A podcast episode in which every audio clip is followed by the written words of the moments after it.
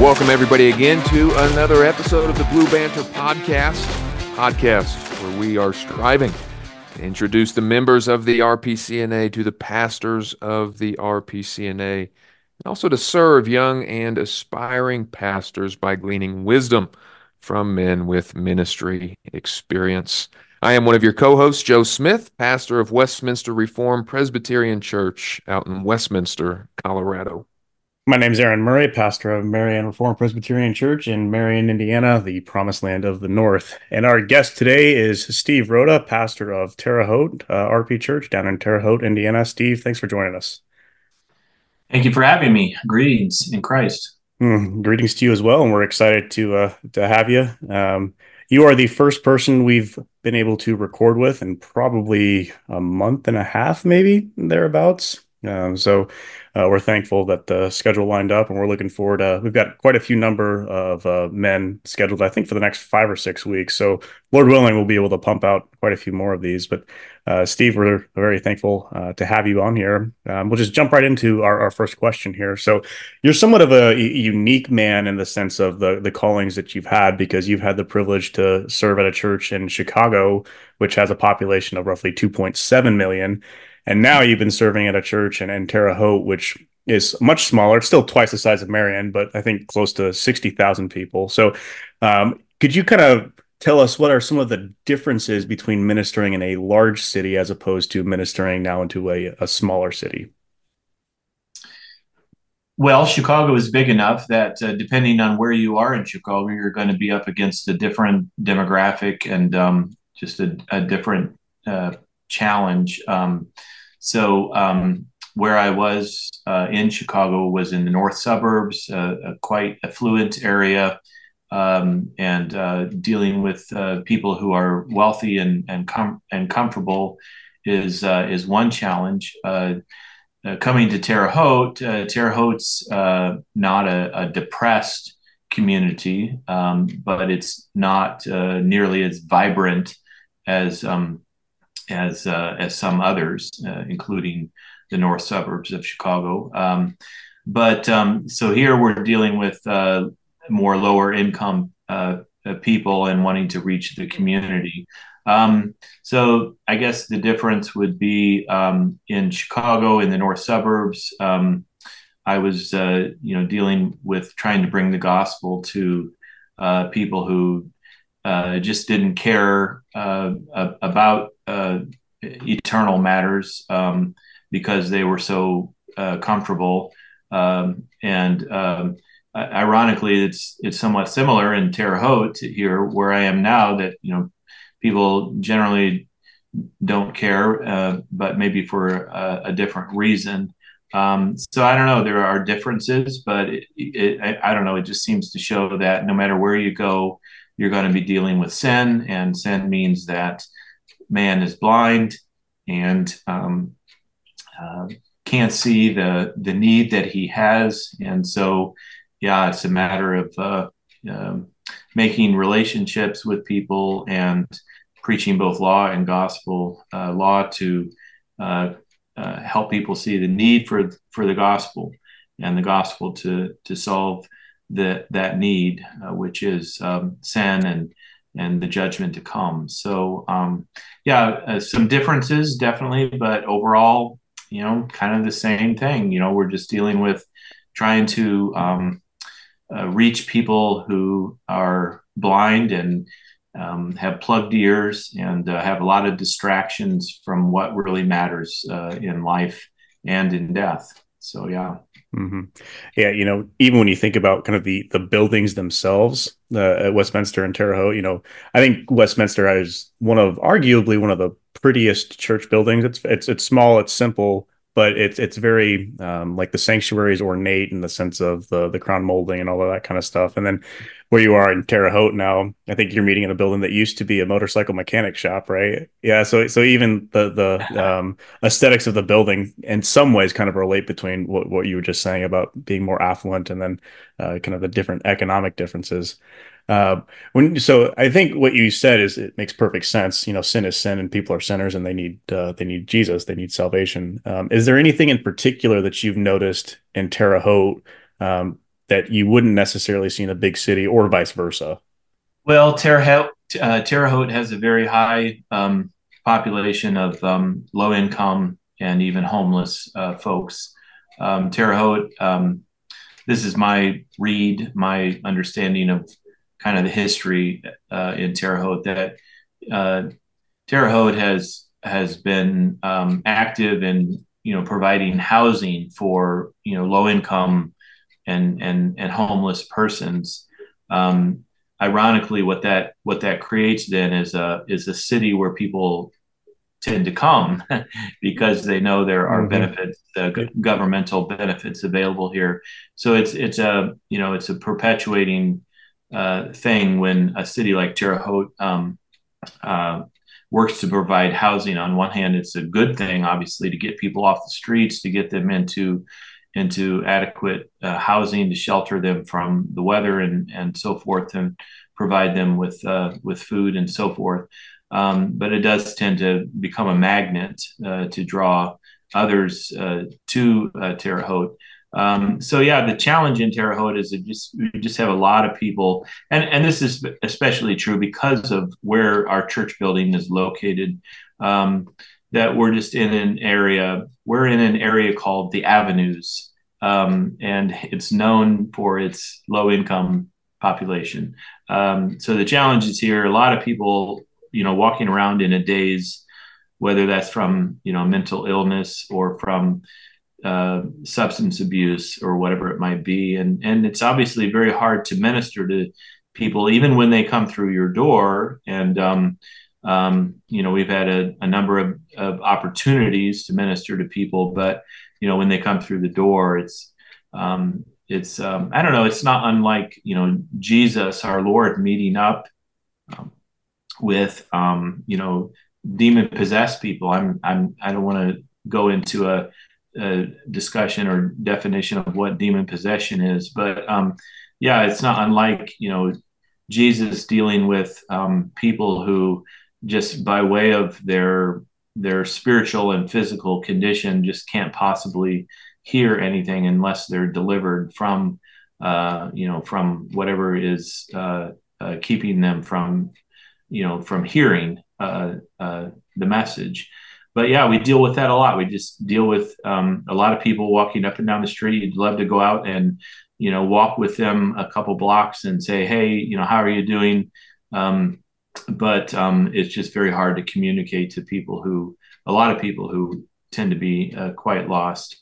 Um, however, you know, Terre Haute in in uh, in another sense is you know very similar to any community where yeah, you know, people whether they're rich or whether they're uh, you know middle income or or even you know uh, at poverty level, they just you know they just don't they don't really want to hear uh, anything beyond uh, you know can you give me something? Can you uh, can you help me meet my my life's goals when uh, when you want them so much to see that uh, this life is is but a breath and, and a vapor so um, how do you get people? This is the I, th- I think it's just the common question of all ministry. How do you get people to pay attention?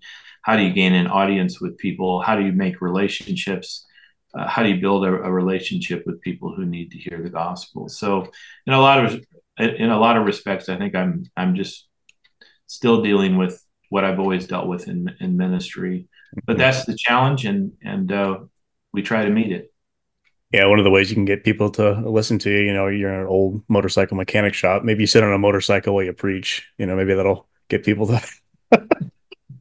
Obviously, I'm joking, Joseph. You're shaking your head. You know, it's it's interesting, Steve, how you're describing Terre Haute because it sounds a lot like Marion as well. You know, Indiana is one of the most affordable states to live in. Um, Grant County, I think, is the most affordable county in Indiana, where we are here in Marion. So we actually we have a lot of low income housing that kind of attracts um, low income people as well. Similar to what you're saying, We've actually got a uh, housing project that's about halfway done with development in downtown Marion. Um, so maybe this this is kind of a question on the spot, and you you kind of answered it in, in some ways. But in, in, what ways have you found either something you've been engaged in or something that you've seen the Terre Haute congregation actively engaged in, regarding ministering to those who are low income, who are drawn to the city because of low income housing. You mentioned walking with them and, and kind of talking with them. Um, but we experience similar things where you know people want to have their felt needs met, and you do your best uh, to meet them and try and meet spiritual needs, and then you kind of get ignored after you know you pay for a grocery bill or something like that. So, is there is there anything that that you've you know done or you've seen members of the congregation do that you found helpful? And again this is on the spot so like yeah let me think about it and i'll get back to you. Fair, fair enough. No i think that um, um, I, I, guess i've always you know i've always been convicted that uh, the best way for the church to grow the, the best way to do evangelism is is through um, you know through the members of the church. Um, this doesn't mean that i can um, you know that I, that I can't be out there as a pastor and and I should be and I try to be out there as a pastor uh, interacting with people. But um, I think as a pastor what you want to do is to is to build your team your evangelistic team and that team should include your entire congregation. Um, we do have members that come you know maybe 30 some some even 45 minutes uh, to to drive to church. So you know they're doing ministry in other communities but obviously our main focus here is is where we are where where the church is um, where, where we meet um, uh, as a congregation. So i guess it's always been my conviction that um, one of the best things that pastors can do is to is to really be uh, building a, a, sense of consciousness and, and purpose in the life of the, of the congregation to understand that um, we are saved uh, unto the forgiveness of our sins and even you know obviously unto the promise of eternal life but we're also saved unto the the purposes of of our lord even now. Um, and so um, you know we try to um, build that into the preaching the teaching uh, that we're doing here uh, trying to build a, a consciousness of evangelism um, so that uh, people are looking for and accepting opportunities as they as they come up uh, to um, you know to speak uh, to their neighbor, to their coworker, uh, to um, uh, anybody else. Uh, um, about about eternal matters and, and in particular the gospel. So, um, so yeah, um, it, it, it's a challenge because you know and again i don't think it's unique to to the city i'm in. Um, i think it's common to every ministry the challenge is how do you make connections?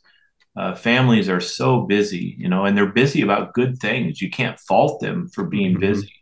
They're busy about you know doing you know working hard at their job and doing well and raising their family and caring for their kids and and um, and uh, so you you can't fault them for the, what they're already doing, um, and and indeed they need to be commended for what they're already doing. But in the meantime, you you do want to try to get your congregation to see, hey, we're we're here as a an, an evangelistic uh, entity, and and the very body of Christ is is uh, uh, designed and, and ordained as a, as a evangelistic uh, effort. And so, um, yeah, it's it's it's a challenge, but it's it's one that needs to be identified and then pursued. Um, just to, to help the congregation see that the way you know we can I, I, have no problem with putting an ad in the newspaper. I think that's a great thing. You want to put an ad in the newspaper saying you know here we are. We welcome visitors. Um, that's a, a, great thing. Um, i've done uh, you know mass mailings in the past. Um, We've not done that here in, in Terre Haute, but um, that is, I, I, have no problem with that. But you know, the way the church is going to grow is by is you know you, you, look at the early church and and they you know th- there's no evangelistic strategy spelled out in Scripture. It's all just word of mouth. Um, so yeah, I, I don't want to go too long here, but um, so on every fifth Sunday, whenever there's a fifth Sunday in a month, we call that an an Andrew event Sunday. So that's a Sunday in which the congregation knows that um, uh, a sermon of just basic gospel presentation is going to be preached, and that is to encourage them. Hey, this would be an uh, an especially good Sunday to invite somebody to come to church. Um, so again, you know, I think that effort, which we just began, so I can't really report on any results, but you know, um, I think that's an example of just how we're looking to grow very organically, and um, we're just looking to to grow and and and and wanting to grow and and recognizing that that's uh, a, a, main part of our purpose is is to be uh, a growing church. Um, and but to do that by way of uh, calling equipping and and building a consciousness um, yeah I, I, just created a little alliteration there right calling equipping and and uh, and building a consciousness towards evangelism within uh, within the local congregation. Well, no, thank you for that. One one quick thing I wanted to ask too, just on this first question before we before we get to question two.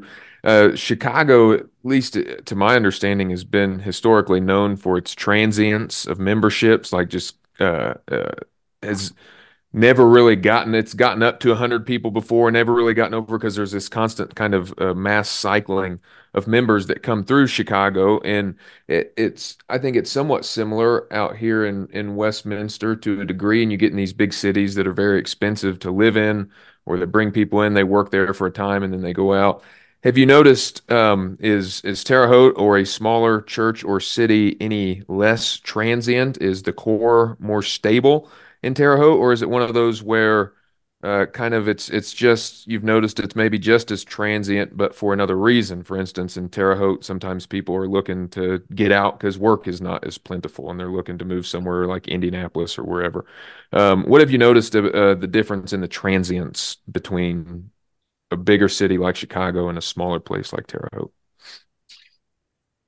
Yeah, it's a great question. I, I, I don't have the statistics in front of me. I've not ever mapped it and sort of uh, figured it out. But yeah, when I was at uh, Westminster in the north suburbs, I mean, we just had a, a, a constant uh, coming in and going out, coming in, going out, people coming for whatever reason. And, you know, that area is, is a very corporate area. Corporations are known for moving their, their personnel around um, so yeah, people would come and people would go, and they they leave not because they're upset or um, or anything, but just because their their job takes them somewhere else.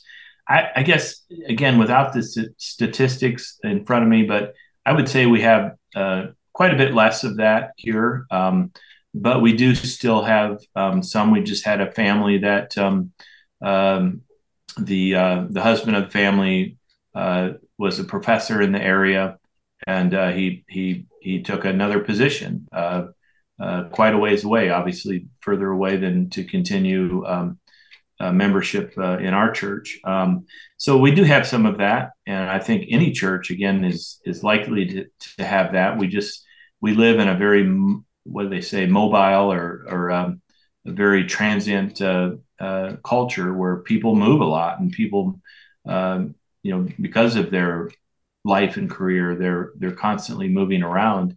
Um, so it's something you have to deal with. You have to be happy for people, which is hard um, when they get a promotion because mm-hmm. it means you know they're going to leave, and um, you don't want them to leave, but you obviously also want the best for them as they as they move on in their life and in their career.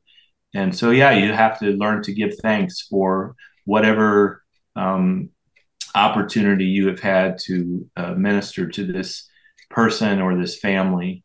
Um, so I, I, don't know. Again, I, I'm not sure there's a huge difference between Chicago and and uh, you know you know middle-sized town Indiana. Um, uh, people move around a lot, and I think as as pastors, we just need to.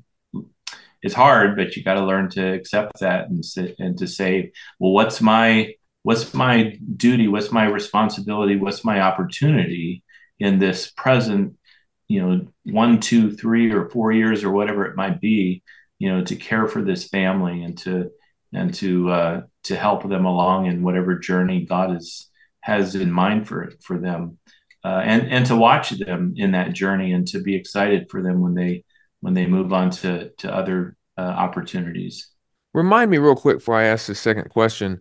Do you have, is it two sons and a daughter, or re remind me of of your kids again? Yes, I have uh, two sons and a daughter in that order. Um, my oldest is Jacob, my second is Philip, and my third is Abigail. Um, so we, uh, Mary and I, have three kids, and um, they're all grown and at least out of the house. Uh, Jacob and Philip uh, are even out of college, which yeah makes me feel really old.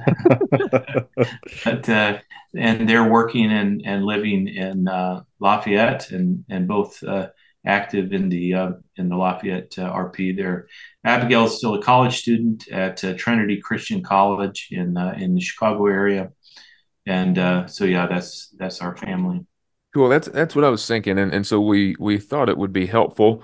Um, you having plenty of experience again with your kids being grown, just some things you've learned as a pastor and a parent. So pastoral parenting, if you will. Again, um, not that not that parenting is some unique calling of a pastor, obviously, but uh, there can be some unique challenges and blessings to it. For instance, uh, moving, uh, you know, perhaps more than some people, though you did say that the, the, the culture at large is getting more and more transient. So maybe that's not not as um, exclusive as it could have been. But you've been someone who has made a move from a big city like Chicago to a smaller place in Terre Haute. I think I think just Abigail made that move with you guys. Is that correct?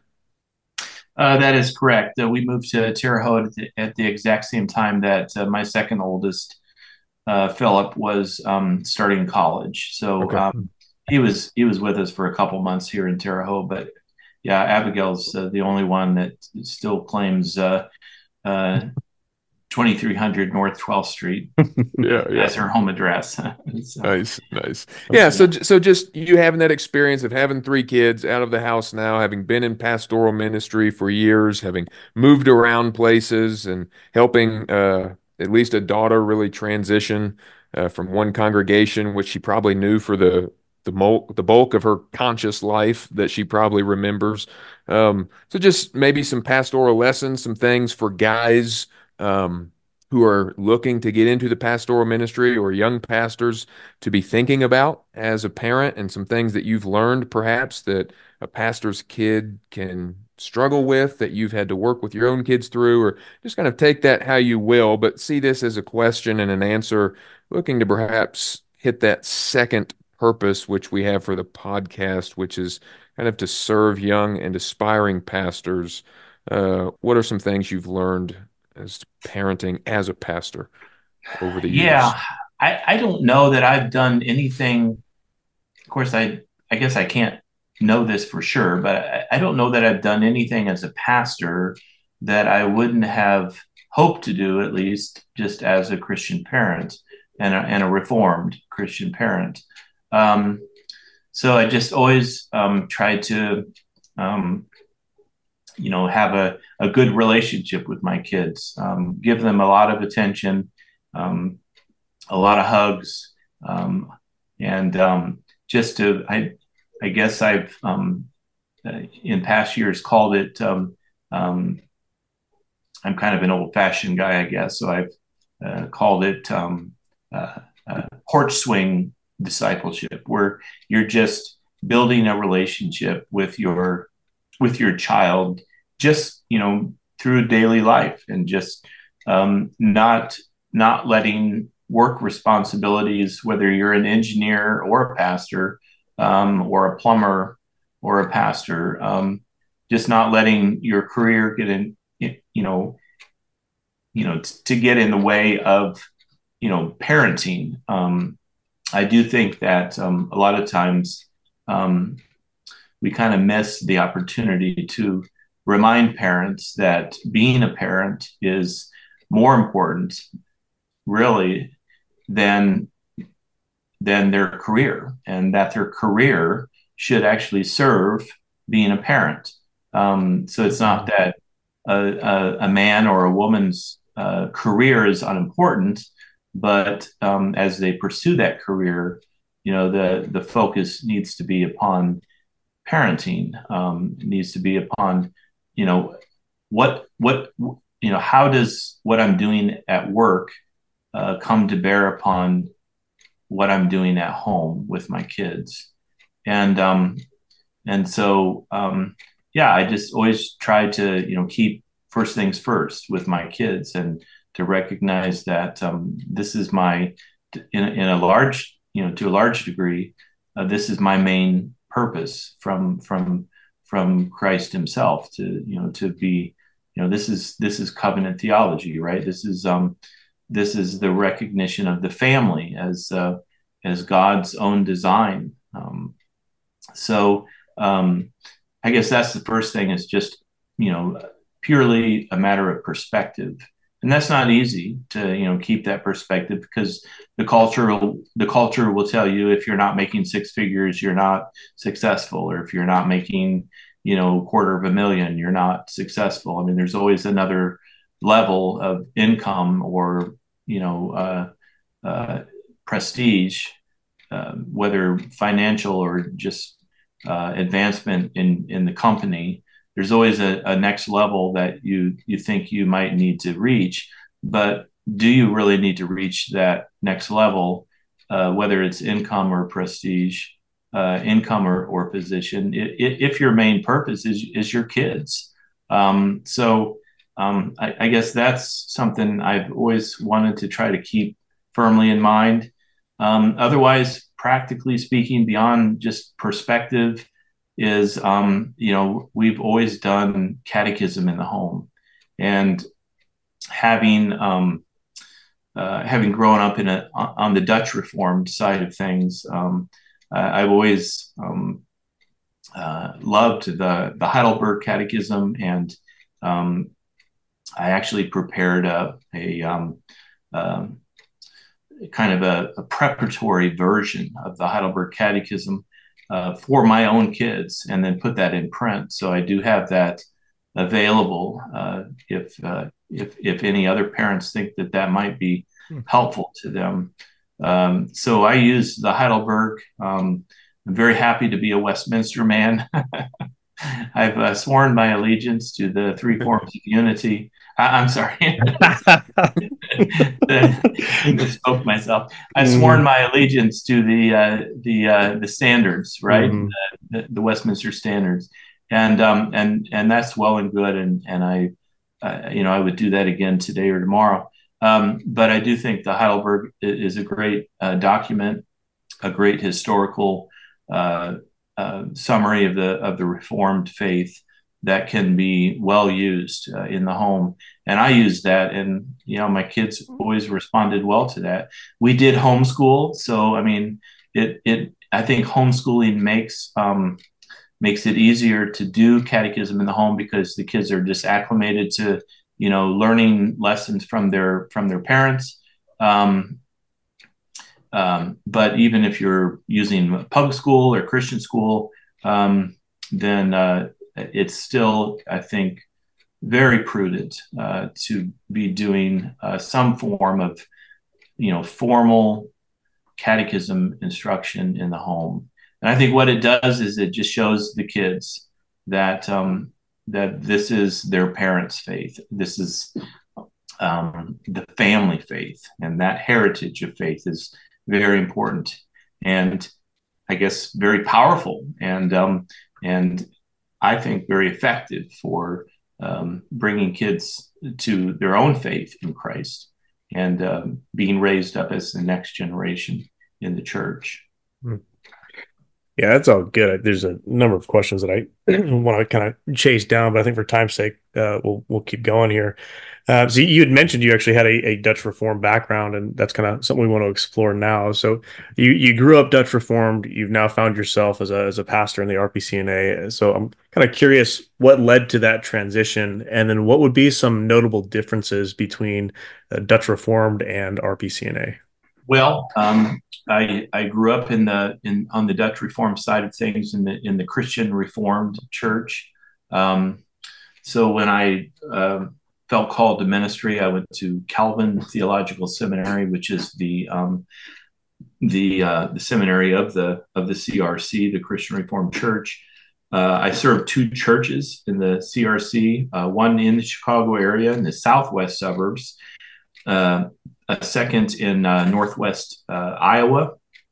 And um, uh, during that time, which is about 12 years, um, I just felt like the church was le- was moving one direction while I was moving the other. Um, and so after 12 years, um, I just um, recognized that um, sadly, um, I didn't fit even within my own denomination anymore. And so spent a couple years trying to figure it out and uh, eventually landed um, uh, in the uh, in the RPCNA. Although first with um, I, I, was first ordained uh, in the Orthodox Presbyterian Church uh, for five years, but during that time I was serving um, Westminster already as an interim pastor. Um, and um, so eventually landed firmly as a as a um, uh, as a refugee. I always think that's an appropriate metaphor. I was a, a, spiritual or theological refugee for a number of years, um, but landed in the RPCNA and have been very helpful. Uh, have been very blessed uh, to be uh, in the RP and. Uh, um, you know, it, it, just very clearly, I, have seen God's hand in in all of this to to put me where I where I am today. Uh, the differences between uh, uh, at least where I was in, on the Dutch Reformed side is obviously a confessional difference. Uh, the three forms of unity versus the uh, Westminster Standards. Um, uh, so differences in in worship, differences in um, the you know the the exact reference to the Reformed faith. Um, but it, it, it was not a hard transition for me to make because you know I'm convinced that you know that it's the same Reformed faith that is being expressed uh, between the three forms of unity and the and the Westminster Standards. It's the same Reformed faith. It has a different uh, expression in some ways, but uh, in in in content, uh, it's uh, it's the same faith. So yeah, I would say it's not been a hard transition for me theologically to move from from the Dutch Reformed side to uh, to this to the Westminster Scottish Reformed side. So um, yeah, and and I think it's made me a more uh, it's made me a more diverse person. Um, I'm always impressed with um, the uh, the approach of Mid America Seminary, which I've never gone to and don't have any particular uh, allegiance to, but um, you know they hold all six of the Reformed uh, confessions, the um, the three of the Westminster Standards, as well as the three forms of unity of unity. They hold all six uh, together and um, and use and and teach uh, teach them all. And I guess that's been maybe my own uh, approach as well. Mm-hmm. I'm I'm kind of curious. You know, you you said you kind of felt like you were kind of a stranger in your own denomination. What would be some of the things that led you to feel that way? Yeah, the main thing, ironically, well, I don't know if it's ironic or not, but um, the main things were uh, preaching and worship.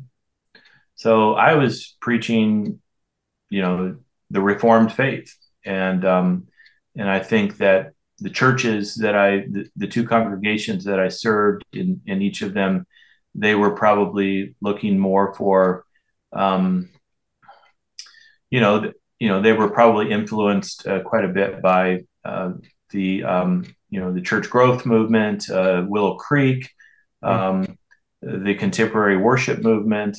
And so, as all of those things came to bear upon the first and the second church that I served, um, you know, I was saying, you know, no, let's let's let's not let's not go that direction. Let's you know, let's stick with the historic Reformed approach to worship, and um, you know, let's worship according to uh, you know to the regulative principle. Um, and uh, and and as far as preaching, yeah, I mean, it was just you know, my preaching has been, I think, quite doctrinal and uh, you know there's a big aspect of teaching within preaching um, but i think within the more broadly evangelical world, within the whole contemporary church growth movement um, and contemporary worship movement, you know, the emphasis is on, you know, to put it more in the pejorative, it, it, it's, you know, the emphasis is on entertainment. Um, but maybe in the best possible way to put it, it's the emphasis is on inspiration. You know that you know sermons need to be um, uh, you know entertaining and inspirational. Um, and and granted, I think we we need to preach in such a way as to move the heart. Um, so I'm not I'm not arguing against emotion, but emotion needs to have a reason for it. It needs to have a it needs to have content rather than lights camera action. Uh, lights camera action can you know bring about a, an hour long experience, if you will. Um, but you know when the lights go out and the the service is over and people have to return to their humdrum uh, lives filled with with challenges what's what's going to what's going to sustain them? Um, it's not going to be the the hour long you know church service they had last sunday. It's going to be their firm knowledge of and and faith in christ according to uh, what god's word teaches uh, about who God is, who Christ is, who we are, uh, what what the gospel is, and and what the promises are for us in Christ for um, this life as well as uh, for the for the life to come. So yeah, um, you're asking me some pretty hard questions to answer. I'm sorry to go on and on, but uh, you're you're asking me some pretty hard questions to answer in a short amount of time. No, you're, you're doing a you're doing a great job of summarizing for us. I, I appreciate that. Yeah, no, I thought I thought I thought that was good as well, and and you kind of even started blending in. You you've been really uh, kind of doing our transitions for us. Uh, mm-hmm. So you, you've been just lead the way you kind of tail off. Uh, interestingly, naturally leads into. I don't think we've ever had that happen where it so naturally flows into the next question. Yeah. So every but, other guest, take note. yeah, yeah, do our job for us.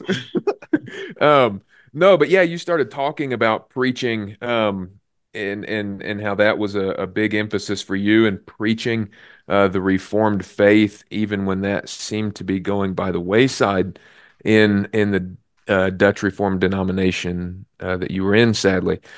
But we we like to ask everyone, and again, you were already kind of touching on this with with preaching being uh, really the the primary means of grace. Um, we like to ask men just what is your philosophy of preaching? And and with that question what we're wanting to get at you can certainly touch on our theology of preaching you know what it is and so on and so forth.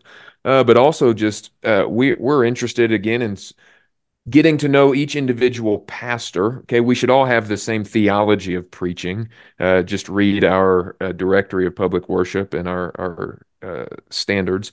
Um, but what's at least more interesting to us is just uh, each individual man's philosophy of preaching. So uh, those things that he emphasizes, why he does that, so on and so forth. And you kind of already touched on that some, um, noting that you you have a doctrinal emphasis in your preaching, and that your preaching uh, is not exclusively teaching, because uh, we believe teaching and, and preaching are are distinct, but preaching, as you put it, includes teaching. And you noted that your preaching includes a, a heavy teaching element, uh, which I think is is wonderful. Um, there is, I think, a, a primacy to uh, the intellect. Uh, we can only do what God calls us to do if we first know and understand what God calls us to do. So it seems to me like theology comes into the mind, it sinks down into the heart, and then it flows out of our hands. And so I think having a, a an emphasis on teaching is good, uh, the transformation by the renewal of our minds. But so just kind of along those lines, you've already touched somewhat on some of your emphases in your own particular preaching. So feel free, or you know, we would ask that you maybe expand upon that a little bit. Um, you could maybe talk about how your preaching's changed over the years as you've learned things, or you could speak to why uh, you have a doctrinal emphasis and why you think that's a good thing, so on and so forth. And then eventually, too, after that, we would love to hear just some of the very practical things about how you go about preparing a sermon from from text to pulpit. Yeah, could could you expand on Joe's 20 minute long question? so comment. yeah, I don't know. The word that comes to mind when I think, okay, what is my philosophy of preaching? Um, I guess I would say proclamation. Um, and and what I mean by proclamation is just saying out loud uh, what we believe, um, or perhaps what we should believe. Uh, so that's the teaching aspect of it, right? You're saying out loud what you know what the truth of God's word is. So you look at a passage, you say, okay, what's the you know what's the message here? What are we learning from this passage? Who is God? Who is Christ? Who are we? Where's the gospel um, in this passage? Um, so um, so it's it's a matter of just and I say just, but it's not just. you know, it's a matter of saying out loud what the truth of God is. You know, our, our doctrine. Our you know, I, I always make the point. You know, why do people chafe so much at the word doctrine? Doctrine just means teaching. And you know, if somebody says, "Well, I don't want doctrine," um, just give me Jesus. Well, wait a second. You know, you know, doctrine is what the Bible teaches about Jesus. Um, so you can't you can't just say, "Give me Jesus." Um, you have to you have to submit yourself to you know what the Bible teaches about who God is and how He's revealed in Christ, and and how the gospel reveals God to us, um, and how the gospel gives us hope.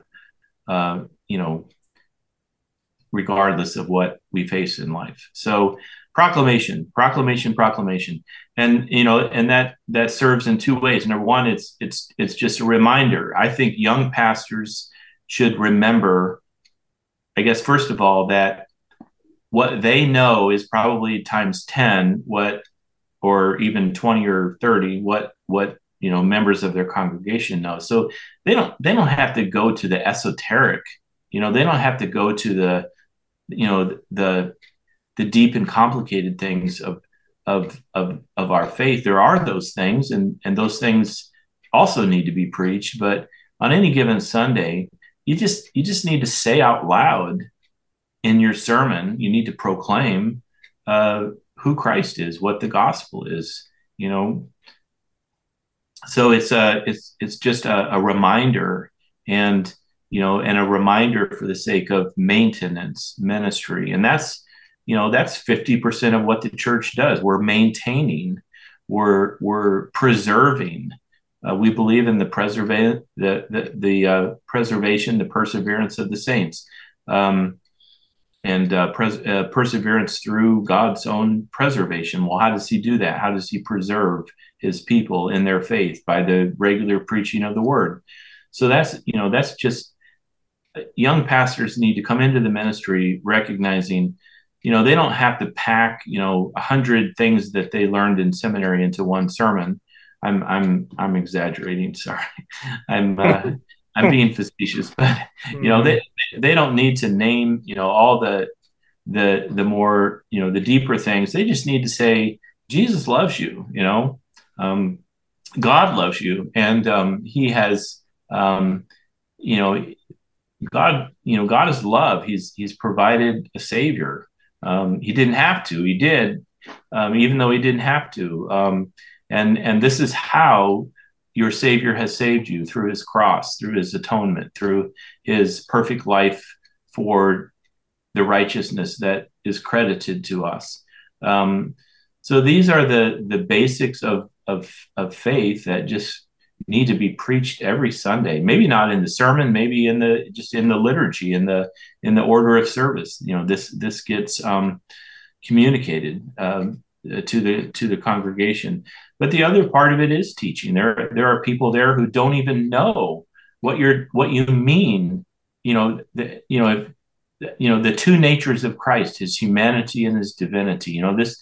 You know maybe young guys coming into the ministry they they say well that's basic stuff well yeah that's exactly the stuff you need to be preaching because your your congregation hasn't been to seminary you know they they need the very basic stuff. Um, and and it's the very basic stuff that can that can and does give them hope. Uh, that's the gospel. The gospel is, is very basic. Um, jesus is god. Jesus is man. Jesus lived a perfect life for you. Jesus um, went to the cross for you. This, you know, this is our ministry. Mm-hmm. Yeah, I think even hearing that that that passion and emotion, even as you uh, give that answer, uh, I think it's good for people to even see that from the pulpit. Um, to see how you know we, we we're we're reformed, we're Calvinists. People call us the frozen chosen, but I don't think that's actually true. I mean, the, the gospel is incredibly emotional. Uh, the fact that Jesus has saved us from our sins, that that He is our God, that we are His people. Um, I don't know how you can't get emotional when you really think deeply about that, um, uh, knowing what what Jesus has done for us. Yeah, one of my um, one of my favorite things to um, you know to say is you know you're going to heaven and not to hell. That's why we're here and mm-hmm. that needs to be preached you know every sunday and renewed um, uh, upon our hearts mm-hmm. Mm-hmm.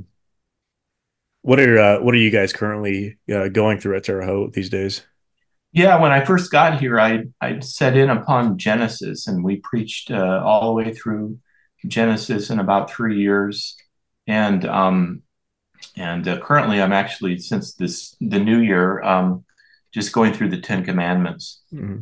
And uh, you know, the, we we all know the three uses of the law, right? Um, uh, teacher of sin, uh, the civil use, you know, within the wider culture and community, and then um, uh, a rule of gratitude. Um, so I'm just trying to look at each of the Ten Commandments in terms of those three, but also adding, and and this is not, you know, I'm not making an argument for a, a fourth use of the law because I think it's it's tied in with the other three. But just what did Jesus do for us when he obeyed for us? You know, mm-hmm. so looking at trying to look at each commandment as what Jesus did for us, how, the obedience that he offered uh, for us on our behalf. So, yeah, um, um, we're we're up to the fourth commandment, and um, and uh, I think we're making a, a good uh, a good um, use of God's mm-hmm. God's law and, and His Word. Uh, in the evening, I'm preaching through the Gospel of Mark. So uh, uh, I love preaching through the Gospels because they just bring us so up close to to Christ, our our Lord. Mm-hmm. Yeah, it's probably a pretty fun exercise, even going through the Ten Commandments and, and looking at how uh, Jesus had fulfilled all those. And, you know, the fourth commandment, Jesus, Lord of the Sabbath, fifth commandment, it'd be interesting. Uh, you, I'll have to look at uh, the, the sermon when you preach it, but, you know, how Jesus was both superior, inferior, and equal, and how he fulfilled all three of those uh, regarding the, the fifth commandment there. That'll be, that'll be fun. Right. Um, when, when it comes to, you know, basically from your desk to the pulpit, what's your kind of sermon preparation procedure look like? So on Mondays, I do um, what I call sermon service plan. I I um, I make my sermon outlines. Um, I come up with my sermon theme, and um, you know, set up the. I, I make my psalm selections um, and other scripture readings for the for the for the service. Uh, and I do that on Monday because that helps me on Tuesday then to take the day off. so with my kids out of the house. Um, and um, when my kids were in the house, I, I generally took Saturday off because that's when they were off, mm-hmm. uh, although we did homeschool. But anyway, um, with our kids out of the house, uh, I really like taking Tuesday off, which means you guys have just totally wrecked my day off because today's, today's Tuesday. I'm kidding. I'm, I'm happy to do this. Um, so anyway, yeah. So on Monday, I just set up sermon service uh, plans for both services.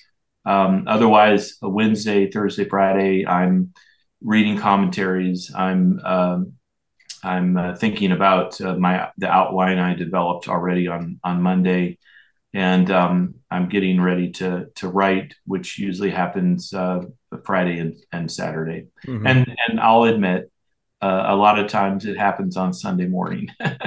mm-hmm. on, on Mondays when you're putting things together, is that both for morning and evening? Yeah. Kind of okay. Yeah. Mm-hmm. Yeah. Yeah. Cool. No, that's good. So do you, that's that's uh are you um are you feeling the pressure then when when you're having to throw those Sunday morning or do you find that that's actually sometimes when you do your best work or Uh, can I say both? Sure. yeah, I mean, I, I I'm a perfectionist, and um, I wish that it that that led to greater perfection. but uh, yeah, I I need pressure. I need the pressure of a deadline to get myself to put words down on a page. Um, and I am a manuscript preacher. I do Mm. preach from a manuscript, so I want to know what I'm going to say before I I get up there. Um, so I, you know, my sermons are anywhere between 10 and 14 pages, uh, and that's double spaced with, you know, one inch margins and so forth.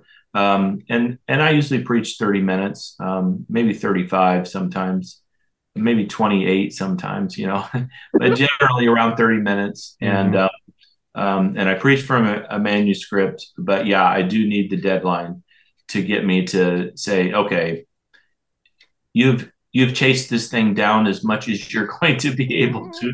Just write the sermon, would you? Mhm.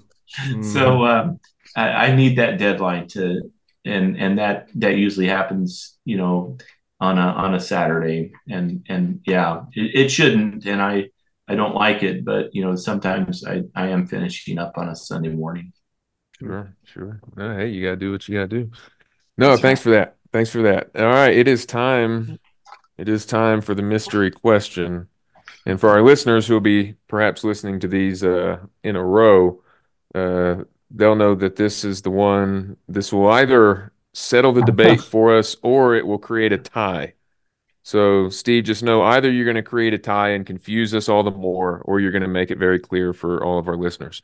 The Okay. mystery question is First Samuel chapter 28. We have an episode of the Witch of Endor where she calls up Samuel, and there's all sorts of debate in the Reformed world uh, whether this is actually Samuel that she calls up or whether this is some kind of demonic deception. Um, and so we're looking to settle the debate of 1 Samuel 28. Is this actually Samuel that gets called up from the dead to speak with Saul? Or is this a demonic deception which contributes to the further deception uh, of Saul? What what is Steve Rhoda's thoughts on this conundrum?